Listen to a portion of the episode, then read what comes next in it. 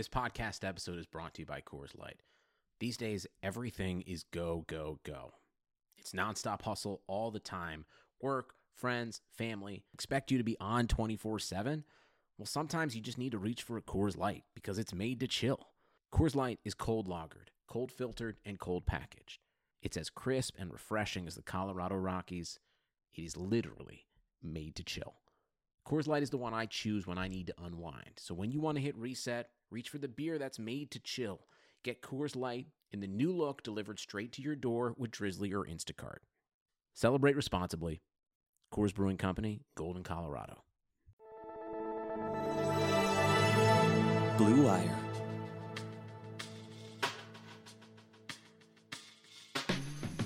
Elliott for the touchdown.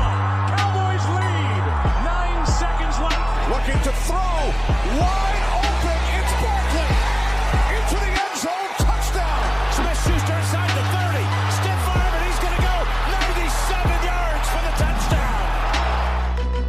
Welcome back in. You were listening to the RotoViz Fantasy Football Mailbag. We are dedicated to answering your fantasy football questions, and I am not actually your host. I'm going to kick it back over to your actual, bigger, better, faster, stronger host, Mike Randall. What's up, my man? That is absolutely not true, folks. But we wanted to have Jeremy do the intro again. It's a beautiful thing. The velvet tones are back. Folks, welcome into the Fantasy Football Mailbag, a Rotoviz podcast. This is the November 27th episode, and we, as always, are dedicated to answering all of those fantasy football questions. I'm your host, Mike Randall. You can follow me at Randall Rant. And today we have the gentleman who paved the way for this show to get to the point that it was at.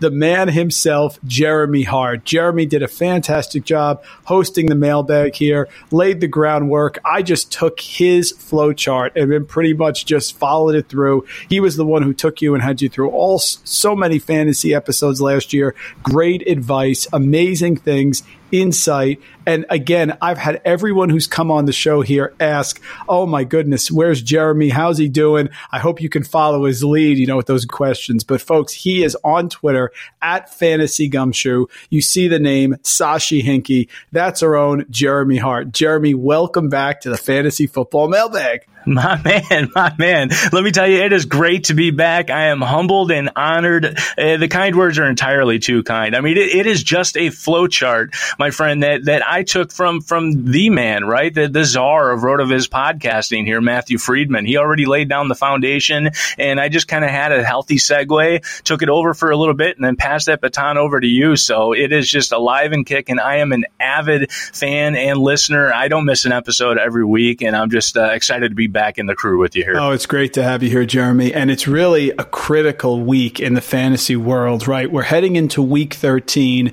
There are some formats that have playoffs, others that are about to get started in a week or two. But of course, the first thing I want to do is catch up with you. How are you doing? What's going on? And what have you done since the mailbag there? I heard you had some great things going on. How are things in your life, most importantly? Oh, you know what? It, it's funny because it's almost like I got what eight to ten hours a, a week back by not doing the mailbag, my friend. Easily. you, know how it goes, right? It, it's an hour of airtime, but all the all the and, and folks out there, if you just think you can pick up a microphone and start talking, it doesn't work that way. It takes hard work getting this stuff out the door with the research analysis and scheduling and, and editing and all of that stuff, right? So uh, it's just one of those things. What am I doing right now? It's hashtag dad life 100% of the time, man. It's just, you know, a lot of pitter patter running around the house. I, I wish I had a little bit more extra time, um, but I don't right now. And as my Twitter handle says, maybe I'll be back uh, in the crew someday, somehow, when my 99 kids are older. So right now, I'm just kind of, uh, we, we actually got uh, the Christmas stuff set up nice and early before Oh, Thanksgiving great, this year, great. just to try to get that off. So, yeah, that, that's what we're doing around here. You know, just keep, just keeping it real. Oh, that's fantastic. Listen, there's a total level of appreciation on how you made this seem so smooth. Full disclosure, I always send a show sheet to Jeremy here because he's a pro. I really cut the show sheet down because I'm like, I can take advantage now of an opportunity here to actually cut it short. Jeremy, usually I write out everything I'm going to say and I send it, but you can add lib. But that's great, man. The, the Christmas stuff is up. Mine is not up yet. It'll come up after Thanksgiving, but I'm glad you're doing very, very well. And I want to start with the easiest question of them all, Jeremy. Simply tell me who is the NFL MVP this season? Oh, goodness. You know, this is, I mean, there's never a right or wrong answer with the MVP because let's, let's be real, right? It's, it's a popularity show. There's a lot of subjectivity involved. It's not just based on the stats. And I mean, if, if it is, I mean, you're going to be looking at any three of Russell Wilson, Lamar Jackson, and, and of course, CMC, run CMC, right? And I think, you know, you want to start with CMC. I mean, he has quite literally lifted that team on his shoulders, um, out of the backfield and, uh, you know, up the gut. It doesn't matter. But the thing is, is running backs. I'm sorry, they, they really don't matter, right? I mean, that's just the the reality that we were dealt with right now. So you have to cross off CMC. I'd like to go over to dang Russ Wilson here because I mean, despite um, suboptimal coaching with, with, with Pete over there in Seattle. He, he's just highly, highly efficient. And, um, but he, he does still have the story of uh, just a suboptimal offense that doesn't use him as much as they should.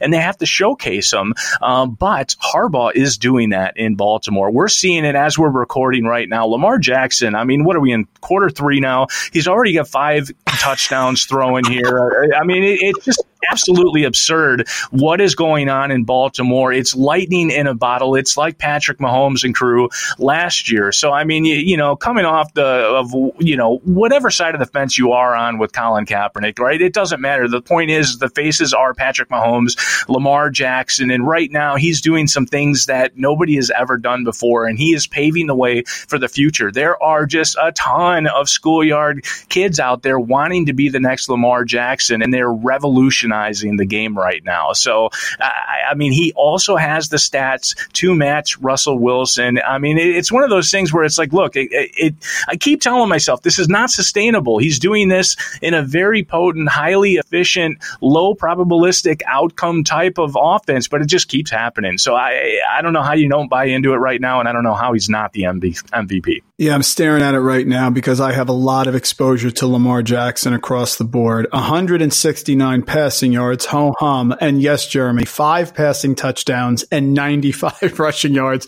They're up 42 to 6 right now as we're recording this on Monday night. So just amazing job by Lamar Jackson. I, I totally agree. I think he's the MVP. And let's see how it goes for the rest of the season. I want you to think back, partner, to the beginning of the year. You know, you're doing all those fantasy leagues, you're all over the place with, with what you have have going on. I'm curious, who were your two biggest preseason hits, one or two, and then one who was a, a big miss? The one that I've talked about several times is Dede Westbrook. I thought he was going to be a wide receiver one, uh, just hasn't really come together. Some of the preseason hits I like, Lamar Jackson, of course, was one that came to mind, uh, and Mark Andrews, his partner, who I was saying, you know, buy wherever you can. But who are some preseason hits that you had, and then maybe one big miss, some guy who you didn't think was going to do very well, you thought was going to do very well, rather, uh, and he didn't. Yeah, Absolutely, man. It, it, the biggest one for me, and I don't, I don't know, you know, how it's not like, hey, look at this. Uh, I, I called DeVante Parker, but I was drafting this dude in best balls left and right because wow. he was virtually wow. free. And, and, yeah, I mean, it was, it was the Miami passing game, right? And I talked about it uh, on Twitter in the offseason. Like, it's just a value, right? There's value pieces to be had. We don't know exactly where they're coming from. I mean, I'm, I admittedly drafted a lot of Kenny Stills as well, right? But DeVante Parker was just crazy free. He was coming a couple rounds after um, Stills, and and now I mean, granted, it, it, came with a couple injuries here and there. It took Ryan Fitzpatrick to get back under the helm, um, but DeVante Parker is one that I mean, he is just uh, lighting it up. He has hasn't had a game under ten targets in the last three weeks now. Um, he was a big one. Derrick Henry, um, I knew his draft capital was expensive, but he's he was one I was strong. still pounding. Yep. Yep, he's coming oh, yeah. strong, Jeremy. Absolutely. And uh, Austin Hooper was another one uh, alongside your Mike Andrews call or Mark Andrews. I mean, it was like just back to back, take Hooper, take Andrews in rounds, you know, 10, 11 in best balls and just be done with it there. Uh, so those were, those were the few that I liked the most that I hit on. The biggest miss, I'd say, uh, gosh, I mean, it was Juju. It was Juju. I mean, he was my wide receiver one by a long shot, right? By it, nobody was coming close. I was taking Juju everywhere and, um, ex- explosion, implosion, whatever you want to call it. Uh, look, obviously there were some external factors that went in the way there, but uh, you know he was my biggest miss. David Johnson, I just love taking after the big two. There was happy to take him before the wide receivers, so that was another big uh, miss there. And then um, I guess I missed the boat on Josh Jacobs. I'm just not taking a rookie running back that soon in the draft. They're just it's not going to happen.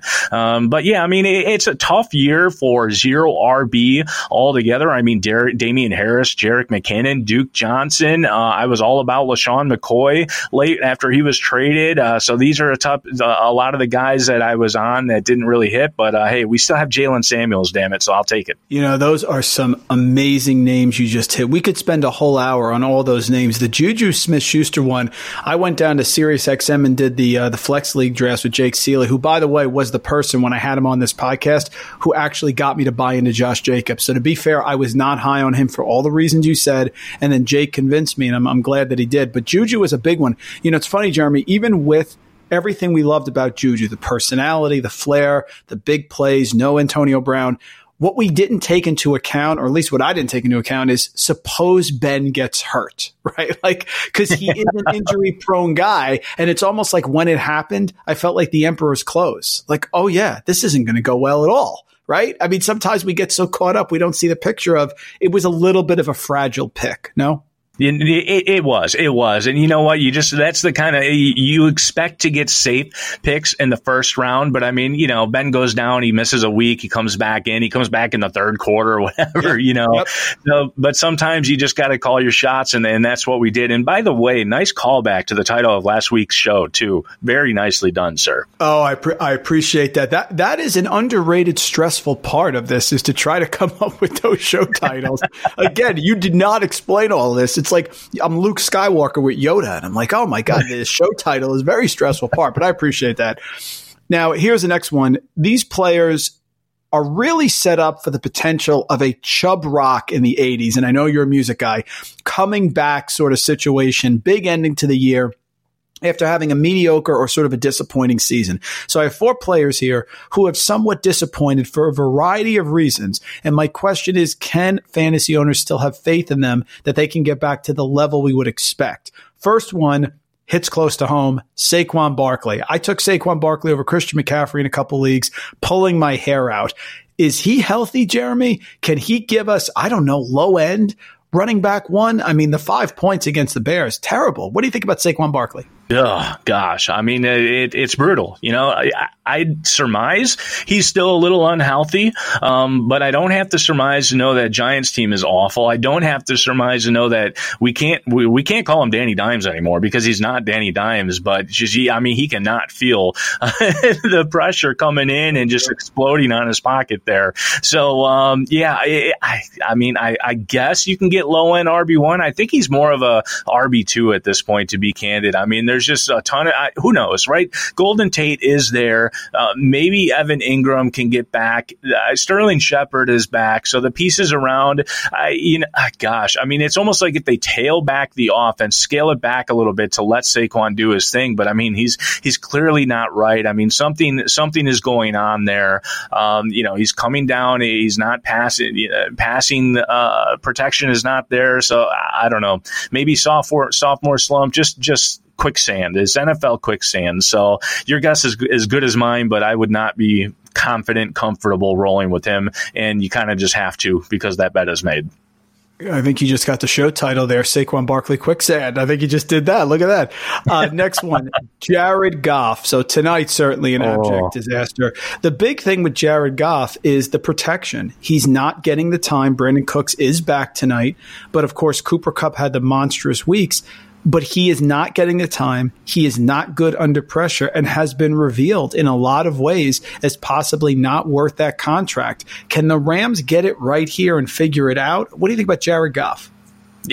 They're very good at taking care of competition they should be taken care of. I, I think that's it with Goff. I mean, if you've got a good matchup, go ahead and, and take it because, you know, he can, you know, past 200 plus yards to Cooper Kupp against Oakland Raiders, right? But I mean, we're seeing the implosion here against the, the teams like Baltimore Ravens. So, I mean, yeah, I think Sean McVay has been more than exposed at this point, much like Matt Nagy here in the Chicagoland. These two coaches that everybody was so dreamy of last season, right? They're just, they're, they're still part of the old cocoon. So, uh, no, I'm not feeling great about Goff or Barkley here. I really enjoy doing sort of, of a late round running back philosophy, staying true to the RotoViz form here. So I was immediately attracted to the Denver backfield. For what reason, I have no idea, but I thought that someone would emerge. And early in the year, I thought, Jeremy, it was Royce Freeman. I liked his profile, 220 pounds but it appears to have become Phillip Lindsay, who prior to the game two weeks ago was told he, he's going to be the lead guy. He got over 60 to 65% of the touches, but of course it was at Buffalo, which is a tough place to play, but he did get those, those touches. Now Denver's going back home. They host the Chargers. Phillip Lindsay, can he become, you know, for a lot of teams out there that have multiple running backs, can he be a league winner, you think? Can he get back to that sort of big performance that he was having earlier in the year?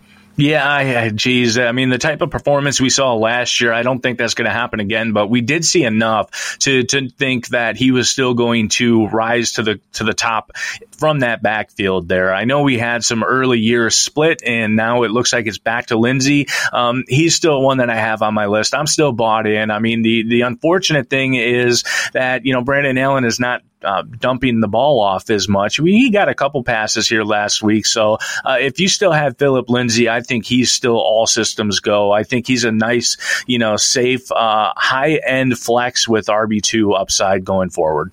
And the last one I have here is Derrius Guice. Uh, you know, mm. Redskins have had a struggle all year. They made a quarterback change. Adrian Peterson, two yards in a cloud of dust. Okay. However, Derrius Guice did explode two weeks ago. He got his first touchdown. He can catch balls out of the backfield. Certainly, they're not going to stick with Peterson for the long haul, so they want to see what they have in Guice. Chris Thompson is back now, though. Do you think Guice can give a couple decent PPR performances here for flex or even high end RB2 consideration? Unfortunately, not. I mean, I like Guice as much as the next guy here, but it, it's too crowded. It's too crowded in a putrid offense. And, you know, Adrian Peterson, despite him not being the long term, as long as he's there for the short term, they may as well put the put the tread on him and keep guys help, healthy and just kind of throw them into the mix here and there. So you're still going to see an even split between Guice and AP would be my assumption there, uh, with of course Chris Thompson getting mixed in there. So it's just a mucky, uh, muddy situation. I'm going to stay away from from. All right. Now I want to turn to the Green Bay backfield here. I have a question from a listener about Aaron Jones. Aaron Jones was the flavor of the month. Everybody loved him, finally getting the worst workhorse production. But then Jamaal Williams comes back from the concussion. They start splitting time. But Aaron Jones is still getting the goal line touches and getting enough touchdowns there. He's had a fantastic season to really not concern owners that much. However, since Davante Adams has come back, he has been dramatically less efficient in the receiving game. Last game, he only had one target. In the receiving game, Jamaal Williams outplays him. I know it was a blowout against San Francisco, so maybe not the, the most ideal situation, but a lot of people are relying on Aaron Jones as an RB1. And with Davante Adams back and Jamaal Williams healthy, the numbers do not play that out. So what do you think here? Listener wants to know about Aaron Jones moving forward. Don't worry or be concerned. Yeah, I mean, you have to be concerned, right? I mean, we, we saw the upside when Davante Adams was out. We hoped that it would continue even after Adams came back, and we, it didn't. It shifted over to freaking Jamaal Williams, who will not go away. The coaches won't let him go away. A Rod won't let him go away. We, we don't know what it is, but that's the reality that we have. Now, having said that, uh, despite these dolt ass coaches here, um, whatever it is, they're going to get the Giants, they're going to get the Redskins, they're going to get the Bears upcoming, who have not been the same um, sans injuries here. So, uh, and uh, they're going to have the Vikes, which is I think a little bit more neutral than than bad. Um, the the Vikings can be beat, and we see some of these divisional games and how they can kind of turn into uh, shootouts uh, very very quickly. So I think with Aaron Jones, you're going to stay the course. He's got a good matchup here, and you're just going to chug along. I remember back in the preseason, I'm sitting on a beach going through my Twitter timeline, and I'm seeing all these videos of Cam Newton or Curtis Samuel. I'm hearing the controlled scrimmages. No one can guard Curtis Samuel. We hear about DJ Moore, Steve Smith with the video uh, coming out saying how he's not starting him in fantasy because he's not a real wide receiver. I mean, everything we heard in the preseason was this is Curtis Samuel's year, and now DJ Moore, who finally had touchdown regression after not catching a touchdown for the longest time, really has stamped himself as a top wide receiver here. You buying that? And Curtis Samuel, milk carton? What do you think? Yeah, I mean, DJ Moore was here before he even got here, right? We all knew it coming out. He was the de facto wide receiver one in rookie dynasty drafts. And of course, shocker, Steve Smith likes Curtis Samuel. Um, you know, eh, there's no no stereotyping going on there with the, with the prototype and the body and all that jazz. Yes, of course. Yeah. But uh, D- look, DJ Moore is DeAndre Hopkins, and that's who he is going forward. He's doing this with this target and this whopper despite bad quarterback play. Um, I do also, for, for what it's worth, I do like Curtis Samuel. I mean, I was still, t- still spending um, late first round draft capital and rookie drafts for him, and it's just a product of um, Kyle Allen and this putrid offense not being able to sustain drives here outside of just getting everything over to Christian McCaffrey here. Um, look, DJ Moore has been pimping since pimp pimping since pimp pimping. So I'm going to stay the course with DJ Moore, get as many shares of him as possible. I do still think Samuel is a buy. Look, I think they're realizing um, s- slowly but surely Kyle Allen is not going to be the answer. So the quarterback play can only get better long term. So both of these guys are buys. Well, folks, pimping ain't easy. That's what Jeremy's basically telling you right now. And what I want to tell you about is my bookie. You guys are true football fans, so you know that Tom Brady's going to keep the Patriots winning, even in the rain against the Cowboys. And so basically, we're headed to the end of, of the NFL season. So if you haven't gotten off the sidelines yet, please get into the game with my bookie. It's the premier place to place all of your favorite pro and college football action every week, up to date lines. So if you're going to bet this season, please bet with my bookie. Tired of watching the games from the couch? Come up, go to my bookie, get some money in there. And right now, my bookie will double your first deposit. If you put $1,000 in, they give you $1,000. They double your initial deposit. You can use all your favorite picks. Please make sure use the promo code RotoViz, of course. Activate the offer. That's promo code RotoViz and you double your cash. Visit mybookie.ag today. You play, you win, and you get paid.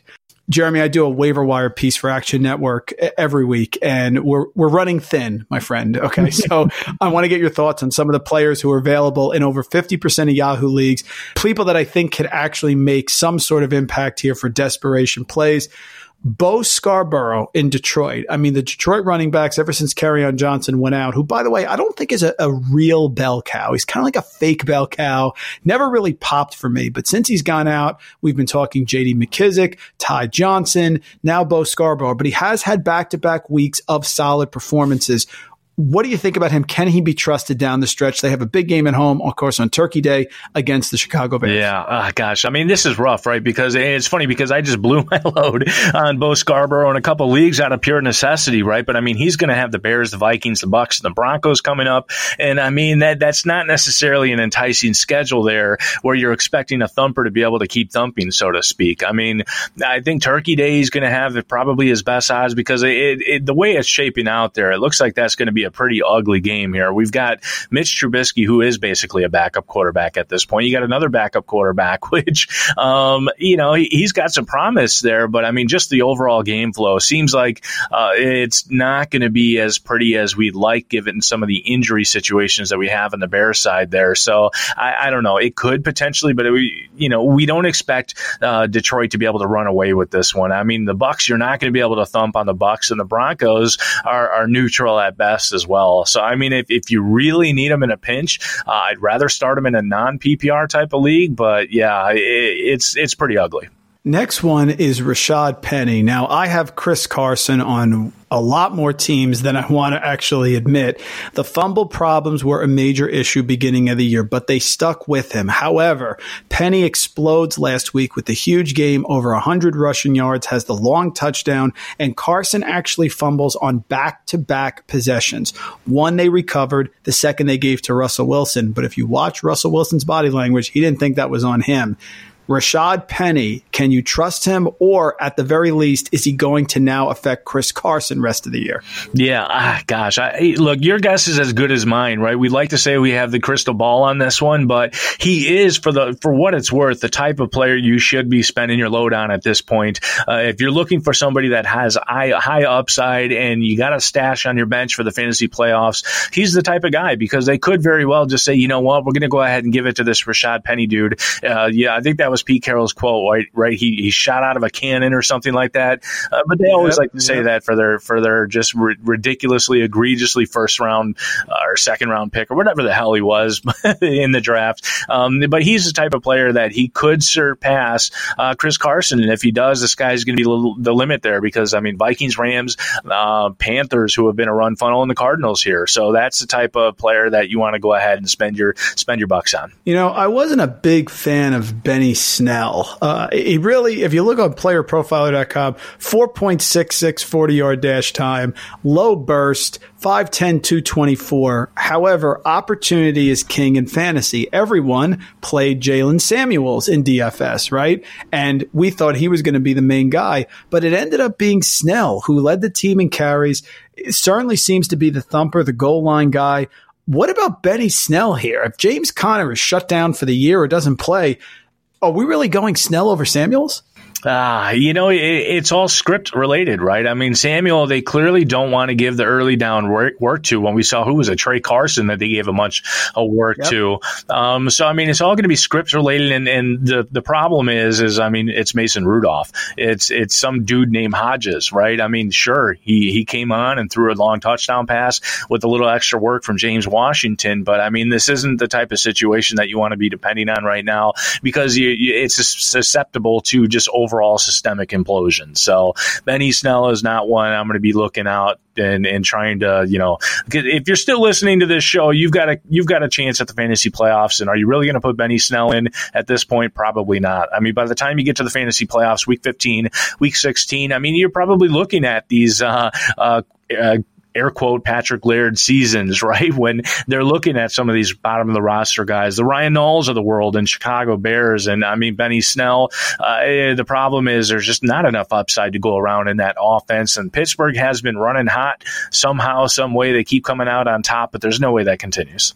And get out of here with Kerrith Whyte, folks. I don't want to hear about Kerrith Whyte, his six carries, 43 yards. Enough.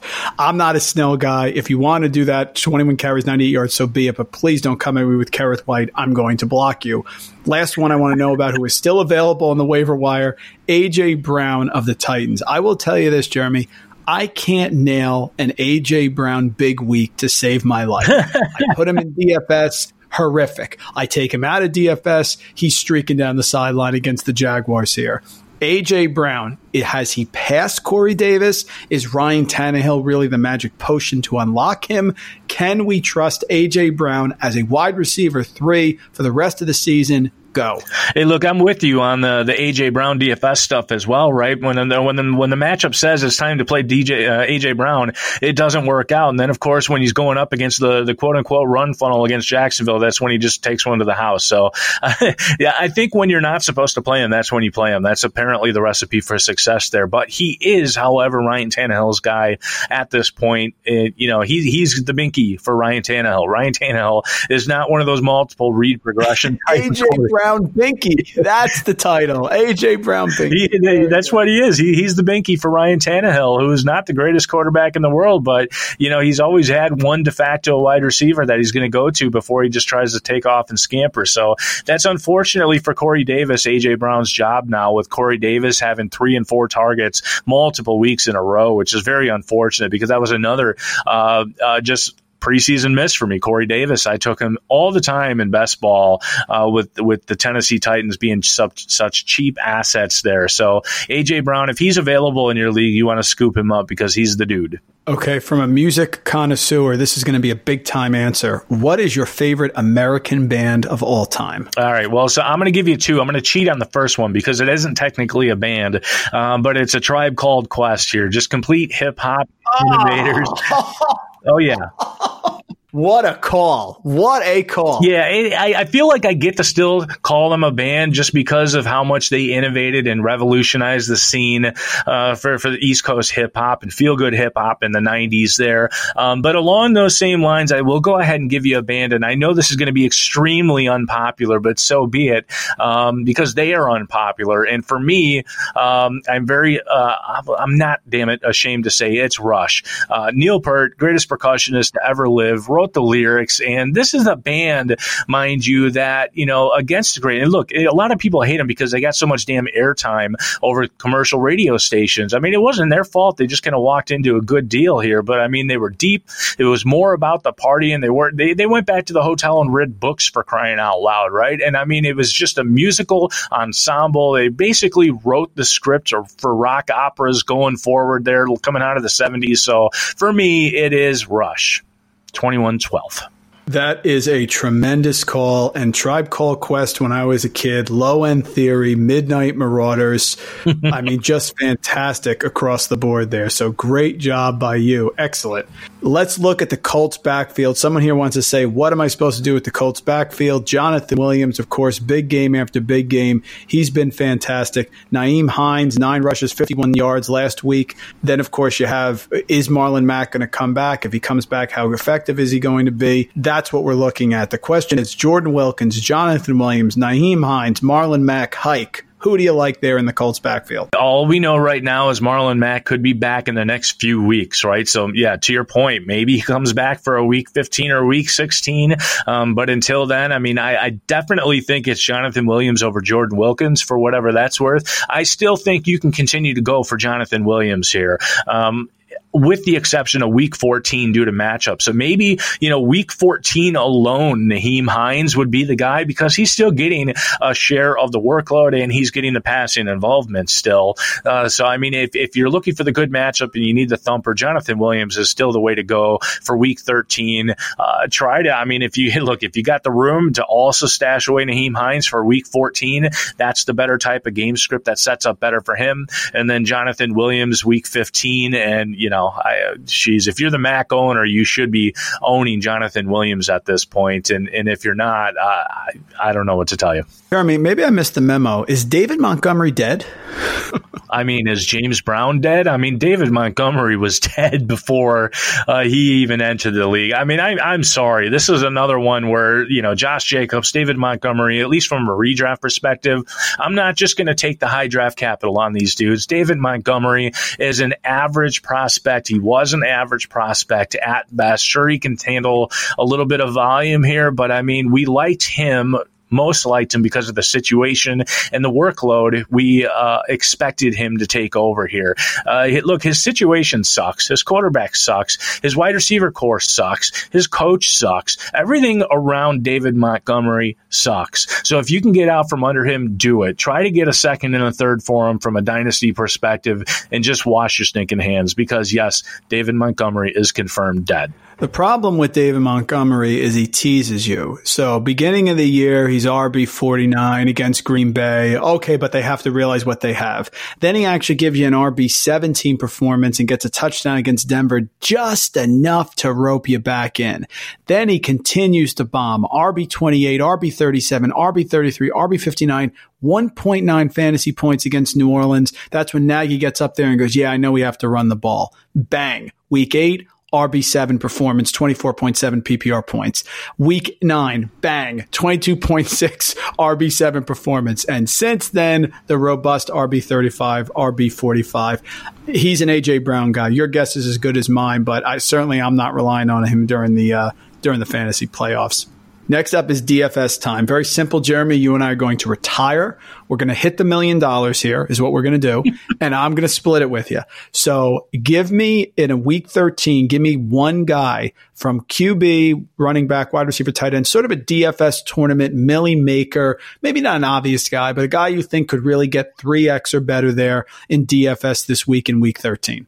Yeah, this is tough here. So, I mean, we'll go ahead. Like, well, let's start with the, with the turkey slate a little bit here because it, this, what, what's interesting here this week here is, is the Chicago Bears uh, situation. We, we talked about it hot off the press, uh, somewhat, at least for while we're recording. I mean, Ben Braunecker suffered a concussion Taylor Gabriel uh, suffered a concussion, so that at least is going to give us what we need here. Um, and I know you asked for one name, and I don't just have one name, right? I've got a cursory overview of of the slate right now. So I mean, you're going to be looking at concentrated targets for Tarik Cohen, Anthony Anthony Miller, I think you're going to be able to trust for very cheap at 3.9. I think he's actually going to gain in popularity here. It's only a three game slate for crying out loud here. And these are the inexpensive pieces that are going to let you jam in pieces like Alvin Kamara and Michael Thomas here. I, I you know, it's a three game slate. And at this point, it's like, I don't know who you're going to be able to get that's really going to, uh, quote unquote, win you the millie, right? Or at least, uh, get you close to the, to the wishbone classic there.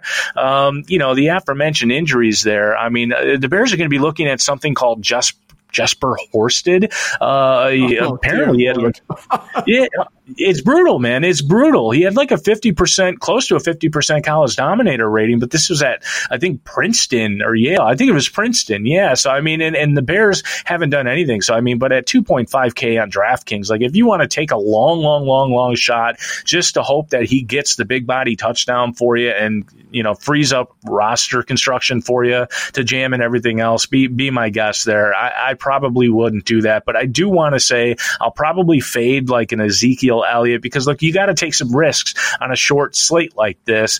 And Ezekiel Elliott is going to be the most popular play outside of Alvin Kamara and Michael Thomas. And you just you don't want to fade Alvin Kamara, and Michael Thomas, in that eventual uh, Turkey night shootout there. So Zeke would be the one. So you'd pay down for a Tarik Cohen there, and then just open up everything else up for Turkey Day. Um, Julio Jones, I don't I don't think we have any news here on his injury, Mike. Uh, this is some is something that we're going to have to watch. Maybe that puts Calvin Ridley into play there.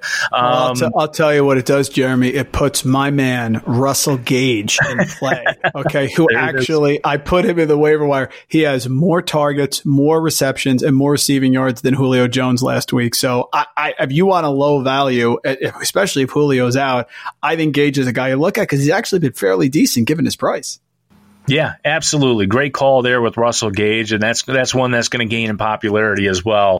If we're talking outside of that, uh, you know, this is this is going to be tough here because like we're talking about the aforementioned Lamar Jackson week 13. When you're taking a look at the Sunday, everybody's going to be going to try to figure out how to jam in Patrick Mahomes against the Oakland Raiders. There, coming off of that week, putrid Oakland passing defense. There, uh, if you want to get cute and save a K, you know, you can get to Aaron Rodgers versus the the G men there there. Yeah, um, good call. Good call you can. I mean, he's got just as much upside there. Uh, he can e- very easily come down with three touchdowns. Salary savers are Kyle Allen and Ryan Fitzpatrick. It's pretty gross, man, but at 5.4K, 15 point floor, uh, they're both going to realize 15 points. They pretty much do every single week anyway. Um, outside of that, at running back here, um, you know, this is going to be tough because you're going to want to jam in Christian McCaffrey. There's no value. So you're going to be looking at the 5K range there. Um, you're going to be looking at guys like Ronald Jones and, and Phillip Lindsay Lindsay in, in good matchups there. Um, but what I'm interested in is my man, my homie, DeVante Parker. He's got a price hike, but he's over 10K. I think it'd be a little bit less popular there. And look, these Rams wide receivers are facing the Arizona Cardinals next week, man. So they're, I mean, Cooper Kupp is 7K, but Brandin Cooks and Robert Woods over on the uh, the likes of kingsofdraft.com, uh, they're under they're both under 5.5K now. So it's going to be putrid. Nobody looking at them potentially, but they're going to be in a high upside situation and uh, the flow chart, right? Arizona tight end. Uh, so Gerald Everett, what's up with this dude's knee? He hyperextended it. If I think he's still playing right now and going to be fine. I wish he wouldn't because then we could play Tyler Higbee. Um, but yeah, we'll see. So, I mean, it's just going to be a, a, situation to take a look at. And one thing I'll give you, all right, Mike, for, for GPP stacks for week 13 on the Sunday slate is that just a nasty, nasty stack that you're going to want to have Philadelphia and Miami because all the places, all the pieces are cheap. All the pieces are cheap. Nelson Agholor, Alshon Jeffery are both inexpensive. It maybe one of them doesn't go. Um, so basically, coming off another putrid uh, outing against the Seattle Seahawks, there now going into Miami where their most expensive piece is 5.7k. That's the type of game that you're going to want to be able to stack. It's got high upside. It's inexpensive and it's going to let you jam in all the dudes. You know, you you said this without I think even seeing my Twitter account. I put a lineup out last night because I have no life. And I said, I really tried to jam in Mahomes and McCaffrey. And that's what I did. What you end up having to do is hit those middling players that you talked about. My other running back is Phillip Lindsay at home against the Chargers. I put TY in because TY in a dome is automatic and he looks a little healthy now after Houston. He came back. I also took your advice, Miami, Philadelphia. I put in Allen Hurns. I couldn't fit in yes. Parker's a little expensive, so I took I took Hurns. Why not 4K, right? And so that is the process I think you have to follow. You're right on. If you're going to go with those big guys, then you have to find the middling players. Or if you want to try to up every position, you know, maybe take a little bit off Mahomes for Rodgers, maybe not play Lindsay McCaffrey, but two like six, seven K guys, you can fit in a Parker. I think that's a real good plan. Yeah, I love the Allen Hurns drop. I mean, at 4K, uh, one more down there, Chris Conley, 4.5K, and he's going to get Tampa yeah. Bay this week. Nine or more targets in multiple weeks now, and he's going to be 2K less than DJ Chark. So, I mean, Conley, Allen Hurns, and get all the dudes, and, and that's just a nasty, uh, you know, makes you want to throw up in your mouth type of stack. But you know what? Then go ahead, get Mahomes, McCaffrey, and be on your way. Well, it's better than AJ Brown roulette. Let me tell you, I'm not doing AJ Brown roulette again. I'm a Jim Martini guy. TJ Hernandez joined us a couple weeks ago. He hates the IPAs, of course, but my father-in-law turned me on to Jim Martinis. What's the drink of choice on a Friday night in the Hart household? Oh man, I'm not gonna lie. I, I am I'm, I'm just boring and I'm lame, right? But most of the time it's Lacroix and bubbly. So, but from an alcoholic perspective, oh, ah. geez, lattes and macchiatos are, are my my go to jam. But I, I'd be remiss not to say I have been getting down with a little bit of of the Truly and the uh, White Claws lately because of that whole Me Lacroix. Too. Factor, Me right? too. Yes. Hey, totally tastes great. I got them in the fridge. Yep. Yeah, I mean, eh, why not? Why not? But I mean, eh, look, if I'm really gonna get down, right? I'm, I'm not gonna lie. I'm, I'm pretty vanilla. Uh, give me a little bit of vodka, mix in some OJ, mix in some pineapple juice with a grash, uh, dash of grenadine, and oh, it's just, it's just fruity flavors of heaven, and that, that's like the summertime jam right there. All right, fantasy football momentum time. This is sponsored, folk, by FFB Cast. FFB Cast records custom podcasts for your fantasy league. They've been fantastic this year. So many people love them. They get experts to come on and break down your draft and give you weekly updates here. Maybe you can get Fantasy Gumshoe to come in there and talk about how bad someone's team is. Your good friend. Absolutely fantastic. FFBcast.com. Have to go there. Consider it for next year as well. You can follow them on Twitter at FFBcast, Facebook, Twitch, YouTube, the whole bit. www.ffbcast today for your league's very own custom podcasts. I want to know here, Jeremy, will these players keep their momentum off the week 12 performance? So guys who kind of broke through finally, and I'm looking to see how much they'll keep it going. Half PPR, let's assume. First, welcome back from the dead, Zach Ertz of Philadelphia. Is this for real?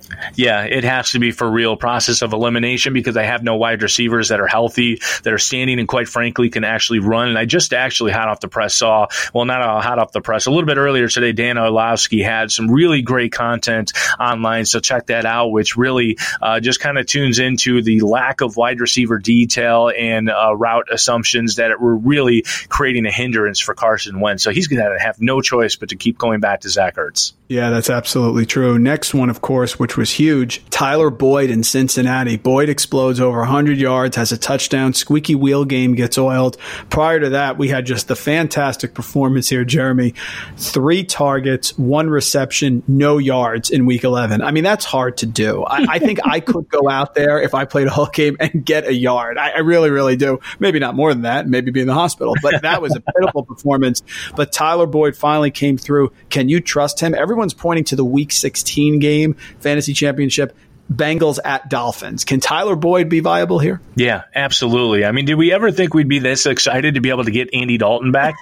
and uh, he, we're going to get him back now. So all systems go for Tyler Boyd and those 10 targets to 14 targets a game, whatever it was when Andy Dalton was under the helm there, and they just egregiously went away from him, benched him, and didn't friggin' trade him. I just what an entirely incredibly awful, just a terrible organization. But all things aside, Tyler Boyd, keep it going. Robbie Anderson with the Jets has not had the yardage. Everyone talked in the offseason about how he had such a difficult slate of cornerbacks that he faced early in the season, and he did. But now Darnold has stopped seeing ghosts. He's moving forward. The offense has been clicking, and he has a pretty friendly schedule here. Robbie Anderson, what do you think about him rest of season? Ah, I really wish I can buy in this season because I was bought in in the off season, man. Um, eh, eh, the, the problem is he's just Sam Darnold's not getting enough time to be able to throw the ball downfield for the way they are egregiously using him and just forcing him into this long shot 50-50 type of player. Um, so I mean, I just gosh, he's not going to get Oakland level every week. So eh, I, I'm I'm still steering a steering a clear. And the last one, Deebo Samuel. Boy, that was an impressive performance by the 49ers against the Packers there on, on Sunday Night Football. Big performance. Deebo Samuel. Emmanuel Sanders came back, of course, super quick. He's incredible with the torn Achilles. Now he's back, but he's banged up a little bit. George Kittle's back, but Deebo Samuel's shown big playability. What do you think about the rookie here rest of season? Yeah, he's he's a wide receiver three going forward. I love Deebo Samuel, the player, um, but he's just not in the offense that's going to give you sustainable week to week performance here. You like you mentioned, George Kittle is back. Manuel Sanders is only going to get healthier from here. They still want to run the ball over and over and over. If they had it their way, they would. Uh, coming up against Baltimore here, I mean, this is the type where uh, hey, wide receiver three, and you're going to be looking for alternate options this upcoming week anyhow. What's the best Christmas or birthday gift you received as a child? Oh man, I mean, I was a gamer, right? So I mean, anytime they when the Nintendo came out and I got it, when the Sega Genesis came came out and I got it, when the Xbox came out and I got it, uh, you just nostalgia above nostalgia over and over and over again. When that system would come in on the holidays, I mean, it was all systems go. I mean, it was from Donkey Kong to to Matt, uh, Rad Racer to Ghosts and Goblins. Oh my gosh, it just uh, if I can go back that to those days, I actually got my son last Christmas a twenty dollar um, device genie of some sort, which he can you know use the analog cables to hook into a TV. And it's got like over two hundred and fifty of these old school Nintendo games on it, and right at his fingertips there. And it's just great being able to go back and play Super Contra with them for crying out loud. Now I will say, all right the replayability does suck. I mean, it's not like playing Modern Warfare, Black Ops out there. Um, it, it's, it is what it is. With some, for some of us older rap cats, you know, this this is what we grew up with, with, and this is what we had. So there, there it is. Totally agree. I got my son hooked on Atari. I got the old Atari, Miss Pac Man. I mean, the oldies but goodies. He still likes the Wii, but he hangs around for me. He's only five. I got a question here. Rank these RB ones, or I put that in quotes, by the way, rest of season. So these are lead RB guys on their team right now, but they're in tenuous positions. Chris Carson, LeSean McCoy, and the ever popular Carlos Hyde. Oh gosh, I mean, I'll I'll stick with Carson here because it, it's it's still his job, at least as far as we know. Um, Carlos Hyde would be number two, and LeSean McCoy would be number three. We'd love to see more work from LeSean McCoy, but we know they're using them methodically.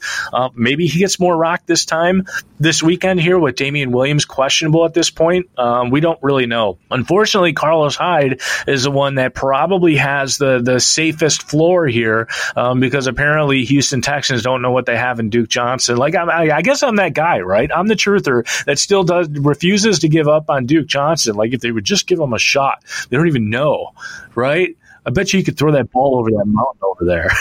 so ridiculous. And listen, I've come to accept what I hate. We don't like the plotters, but people like Carlos Hyde. They're using him. I got him plugged in in my best fantasy league. He's right behind Christian McCaffrey. He's my RB2. It is what it is. But Duke Johnson is the more explosive player. I, but, you know, I don't know. There's something about it. Who knows what it is? I agree with you, though. A dynasty question here. Two wide receivers with tough quarterback situations. Would you rather have Terry McLaurin with Dwayne Haskins and the Redskin disaster in Dynasty or Allen Robinson, older, but certainly seems tethered to the wrong quarterback right now. McLaurin or Robinson in Dynasty? Yeah, it's still Allen Robinson for me here. I mean, just get this guy on a damn team with an amazing, uh, like, how good would Allen Robinson be? We already got glimmers of oh. it oh my god, like geez, put him in any other situation where it's optimal for a sticking wide receiver. Um, he's doing what he's doing with just terrible quarterback play, and we saw it last week. So it, it's still Allen Robinson, but I mean, if you're not a contender, then yeah, Allen Robinson would be the type of guy I'd try to get away for uh, Terry McLaurin plus guys, and and yeah, I mean Terry McLaurin, uh, whatever we're calling him these days, I forget his nicknames here, McLaurin, M- oh, FS one or uh, you know know, Scary Terry, yeah. FS1. Whatever they are. Yeah, but uh, I, I, definitely like Terry McLaurin. these are Terry McLaurin and Malcolm Brown. Actually, I'll give a, a, a hat tip to the RDL, uh, old school uh, RotoViz Dynasty League, Terry McLaurin and uh, Hollywood Brown are a couple guys I got really late because when you're drafting with a room full of smarter people than you, you have to zag, right? And of course, these are guys that, let's face it, they had questionable profiles coming out, at least from a statistical standpoint. So they, they fell a little bit. And when they fell, when they fall in a startup, that's when you got to take these guys. And, and I just lucked into both of these guys late. So, I mean, if you can get your hands on Terry McLaurin, I mean, the, for both of these guys, the quarterback situation situation can only get better, right? We've seen what the bottom of the barrel looks like. And I mean, Terry McLaurin still had 40, ah, geez, uh, like 160 air yards in, in that last uh, two weeks ago game alone, I want to say, and only converted that for like two or three catches for 47 yards or something stupid like that, right? So, I mean, these guys are both buys let's hit the week 13 lightning round. I'm going to give you two players, quick reaction. Who do you think is going to have a bigger week 13 performance in the fantasy football world? Assume half PPR. First, gobble gobble. Better quarterback on Thanksgiving. This could be in quotes here. Jeff Driskel or Mitchell Trubisky? Ah, oh, jeez. I'm, I'm going to go with Driskel.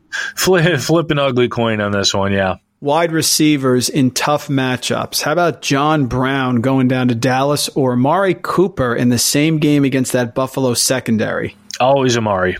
Lamar Jackson against the Niners at home or Deshaun Watson against the Patriots. Both tough defenses here. What do you think? Always Lamar. Always Lamar. I mean, he just he's going to exude the system. He's going to uh, just raise above what Houston will not be able to do against uh, Patriots schematically. So still Lamar and better tight end play, you have Kyle Rudolph at Seattle. So low volume tight end, however, against a very tight end friendly defense, or Jack Doyle without Eric Ebron now, who's out at home against Tennessee. Always Doyle. I'm always going to chase the volume there with no Ebron. Jeremy, what's the best sporting event you ever attended in person? You know, this is an interesting one because it, it's like a sporting event that it's got no clout behind it, right? But it was a DePaul Blue Demons game um, here in the Chicagoland area, college basketball, definitely not known on the on the large scale here. But I mean, it, it was just pure nostalgia. I was in fourth or fifth grade. Uh, you know, my buddy's dad took a, a group of us to the game, and it was just the first basketball stadium experience and and I mean, I, I literally caught one of the stadium T-shirts that they threw out, and one of the little uh, the bouncy basketballs that they throw out. First time getting stadium nachos and a stadium hot dog. It was just the entire experience. And this damn game went two overtimes for crying out loud, and didn't get home till like eleven forty five on a school night in fourth or fifth grade. So if you, that's the type of experience that you live for, and that's something I'm always going to remember till the day I die. That's a great one. It's about the experience, not necessarily the high level team. It's about the experience. Great call. Jeremy, amazing to have you back here is great. I got one more question, then we'll get you out of here.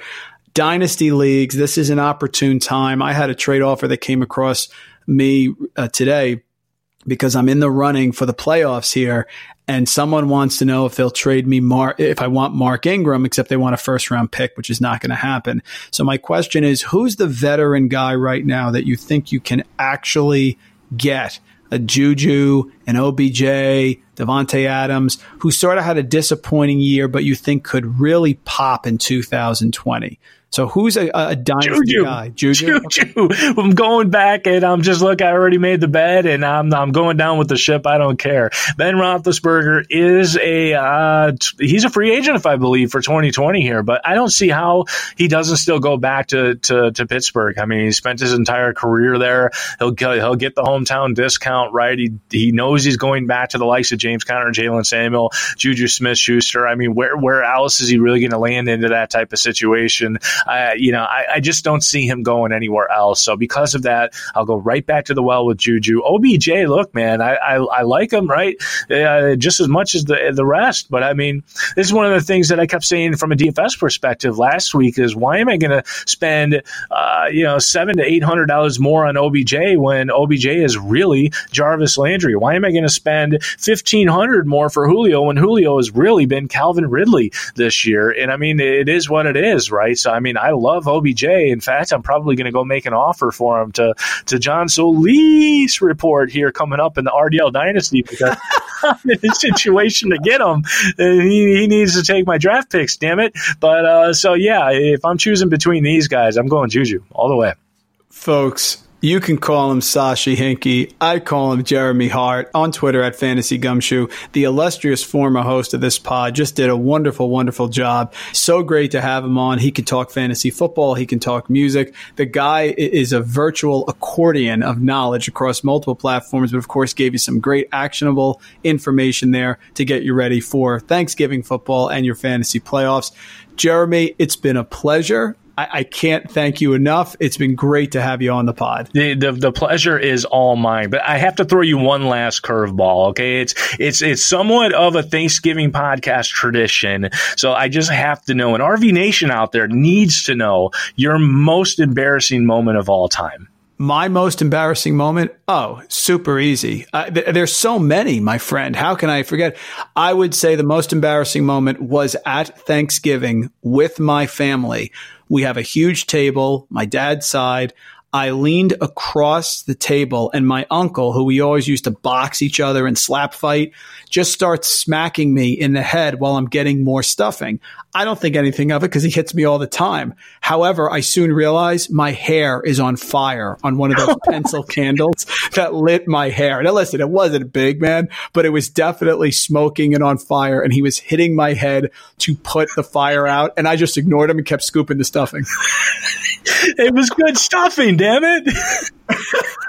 you know, I get it's a family fight. He hits me all the time. I'm not gonna. He's like, no, your hair's on fire. That's got to be mine. Absolutely. Oh, that's great. I, thanks for indulging me because I just I just had to know. I had to know, and now I now I know I've got the the Harry from Home Alone Thanksgiving moment at your dinner table. It's it's a beautiful thing, folks. I'm gonna sign out, but we got one more gift for you. Thanks so much for listening to the Fantasy Football Mailbag, Jeremy. Okay, bye. Thank you for listening to RotoViz Radio. Please review the podcast on iTunes under the Fantasy Football Mailbag of RotoViz Radio feed. Contact us via email, rotovizradio at gmail.com. We'd love to hear what you think, so follow us on Twitter at RotoVizRadio and at Randall Rant. Make sure you tell a friend, and don't forget to sign up for a 10% discount on our podcast homepage, rotoviz.com forward slash podcasts. It's a no brainer, folks. Thanks for tuning in.